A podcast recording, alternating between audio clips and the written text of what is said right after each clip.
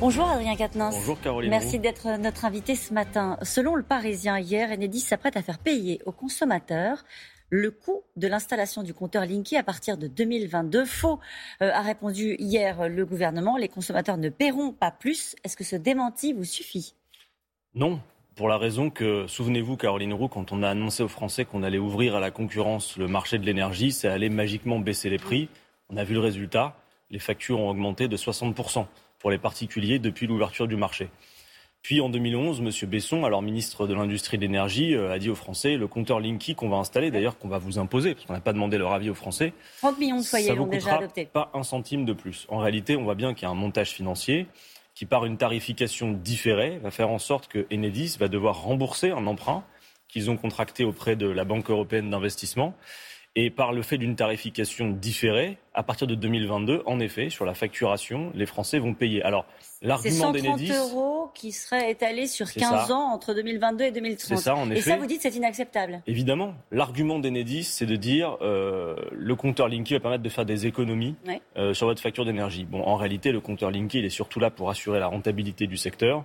Et euh, les associations de consommateurs alertent sur le fait qu'il n'y a pas d'études sérieuses qui prouvent qu'on va faire des économies puis quand vous voyez ce que je viens de dire avant, c'est que la facture a augmenté depuis l'ouverture du marché, euh, les, consommateurs n'y croient plus. Or, j'en termine là, mais c'est dans un contexte particulier que cette annonce a lieu.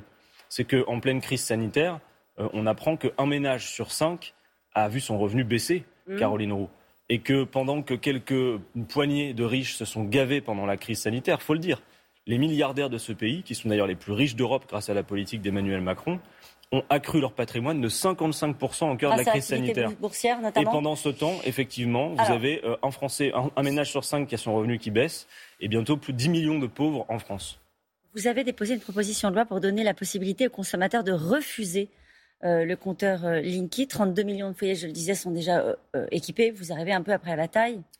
Oui, mais il faut toujours continuer euh, la force de conviction. Globalement, il s'agit de parler véritablement du secteur de l'énergie. Je sais, mais je ne comprends pas quel est votre problème avec le compteur Linky depuis le début, pour être très honnête. C'est d'abord le fait qu'on ait imposé ça aux consommateurs. Euh, et d'ailleurs, le consommateur, c'est un usager d'abord, avant d'être un client. Maintenant, on parle de client, c'est d'abord un usager. Euh, c'est le fait qu'on ait imposé ce compteur, et avec y compris des manières et des, façons de fonctionner. Permet par exemple de faire des économies d'énergie. Tout cela reste à prouver. Ce que je veux vous dire d'abord, c'est que ça vise notamment à accompagner le schéma d'ouverture à la concurrence, puisque c'est vrai que les infrastructures de réseau maintenant, elles sont ouvertes à tous les opérateurs. Enfin, on va peut-être y venir, mais on, avait, on avait avant un grand opérateur historique qui fonctionnait qui maîtrisait d'un bout à l'autre la chaîne de l'énergie, car on et tout fonctionnait. Mais écoutez, parfois, il faut savoir le dire. Mm. Écoutez-moi, après 46, on a euh, eu le Conseil national de la résistance, on a créé une grande entreprise EDF. En des décennies, la France avait un acteur qui maîtrisait tout d'un bout à l'autre. Qui peut dire, Caroline Roux, que ça ne fonctionnait pas avant que la Commission européenne y mette ses doigts? Est-ce que ça fonctionne vraiment moins bien? Mais évidemment, enfin, pour Alors, le consommateur... on en parle d'EDF. Pourquoi je vous pose la question? Jean-Luc Mélenchon s'est associé à une tribune puée par le journal Le Monde pour la construction, on y vient, d'un véritable service public de l'énergie sous contrôle euh, du citoyen. Euh, on se dit, il pense au projet Hercule de recomposition ou de décomposition, c'est selon euh, du secteur de l'énergie. Il semble être enterré. C'est quoi le problème? Alors, il n'est pas enterré du tout, le projet Hercule. Les négociations se poursuivent dans l'opacité la plus complète entre le gouvernement et la Commission européenne. Et Bruno Le Maire a simplement vu que comme il avait un front politique très soudé sur la question d'Hercule et bientôt aussi, vous allez le voir, le front syndical qui se donnera à voir le 22 juin euh, à Paris, euh, ils comprennent qu'il vaut mieux changer le nom du projet. Caroline Roux, le sujet qu'on évoque, il est compliqué. Permettez-moi une minute de le résumer. Je le disais donc, en 1946, on a créé cette grande entreprise qui maîtrisait toute la chaîne de l'énergie d'un bout à l'autre. La Commission européenne est passée par là avec une vision qui est strictement idéologique. Quel que soit le secteur, ouverture à la concurrence, ça baisse les prix. Non, ça ne baisse pas les prix, on le vérifie. Pour le consommateur, pour le client, c'est la triple peine. C'est plus cher, c'est plus compliqué et ce sont des démarchages commerciaux agressifs. Là, vous parlez, vous, parlez pas du, sujet de fond concernant le sujet de l'énergie et de Enedis et de EDF, c'était comment on répond à cette problématique. 42 milliards d'euros euh, de dettes, des investissements à venir qui sont monstrueux, notamment sur le parc, euh, concernant le parc nucléaire français, des prix qu'il ne faut pas bouger, ça vous serez d'accord avec ça. Alors comment on répond à cette équation si à un moment donné on ne redistribue pas les cartes? Alors d'abord, on commence par dire que la situation financière d'EDF aujourd'hui, qui est en difficulté, elle est le fruit pourri de ce qui se passe depuis 20 ans, c'est-à-dire l'ouverture à la concurrence, qui a tout complexifié, mmh. qui a euh, introduit des désoptimisations absolument conséquentes. Donc Caroline Roux, dire une chose, est-ce qu'on peut s'accorder là-dessus ce matin? 20 ans d'ouverture à la concurrence, tous les arguments qui nous ont été présentés pour le justifier, ça ne marche pas. Or aujourd'hui, la Commission européenne veut aller encore plus loin.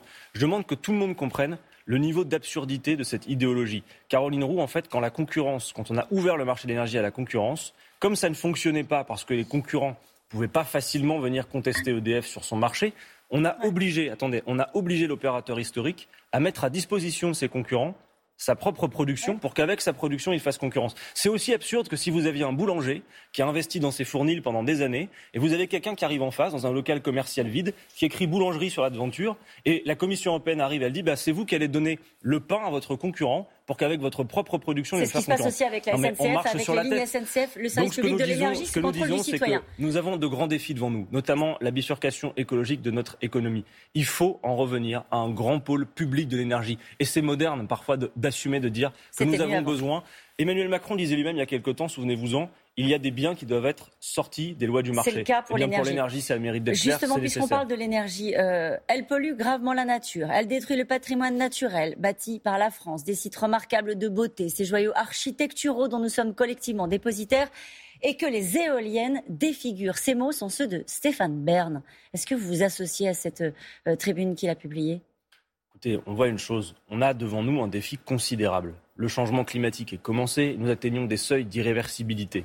Dans quelques années, on ne pourra plus dire qu'on va régler le problème. Déjà, des seuils d'irréversibilité sont dépassés. Donc, on a besoin, dans tous les cas, de faire ce que nous appelons de nos voeux avec Jean-Luc Mélenchon, c'est-à-dire pas une écologie qui fait des injonctions aux consommateurs de réfléchir à quel produit il achète, par la production, la planification écologique. Mais il faut répondre à ma question sur les éoliennes. Eh bien, quand même. eh bien, on a besoin de faire une transition énergétique. Avec des éoliennes. Une planification écologique, bien évidemment que les éoliennes en font partie, pas que. Vous entendez la colère de certains sur les éoliennes? Mais écoutez, Parfois même sur les compteurs, euh, on retrouve une forme de colère aussi qu'on retrouve contre les compteurs Linky, notamment les ondes du compteur Linky, je la question, et les infractions les infrasons des éoliennes Sur les éoliennes, d'abord, ce qu'on peut faire, c'est en mettre un maximum au large. C'est ça qu'il faut faire. Mm. C'est l'économie de la mer, dont parlait bien seul Jean-Luc Mélenchon déjà depuis euh, quelques années.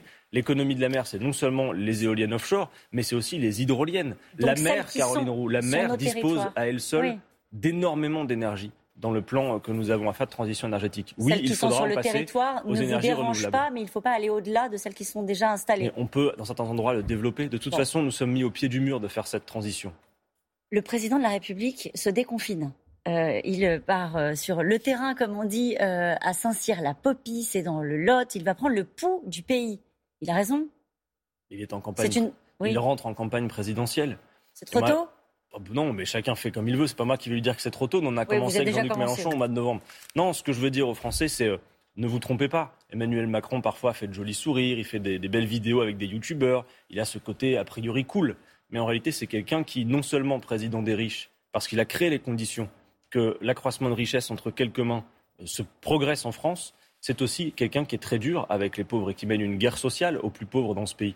Vous avez ah noté, Caroline Roux, que par exemple, il entend faire dès le mois de juillet 2,3 milliards d'économies sur le dos des chômeurs de ce pays.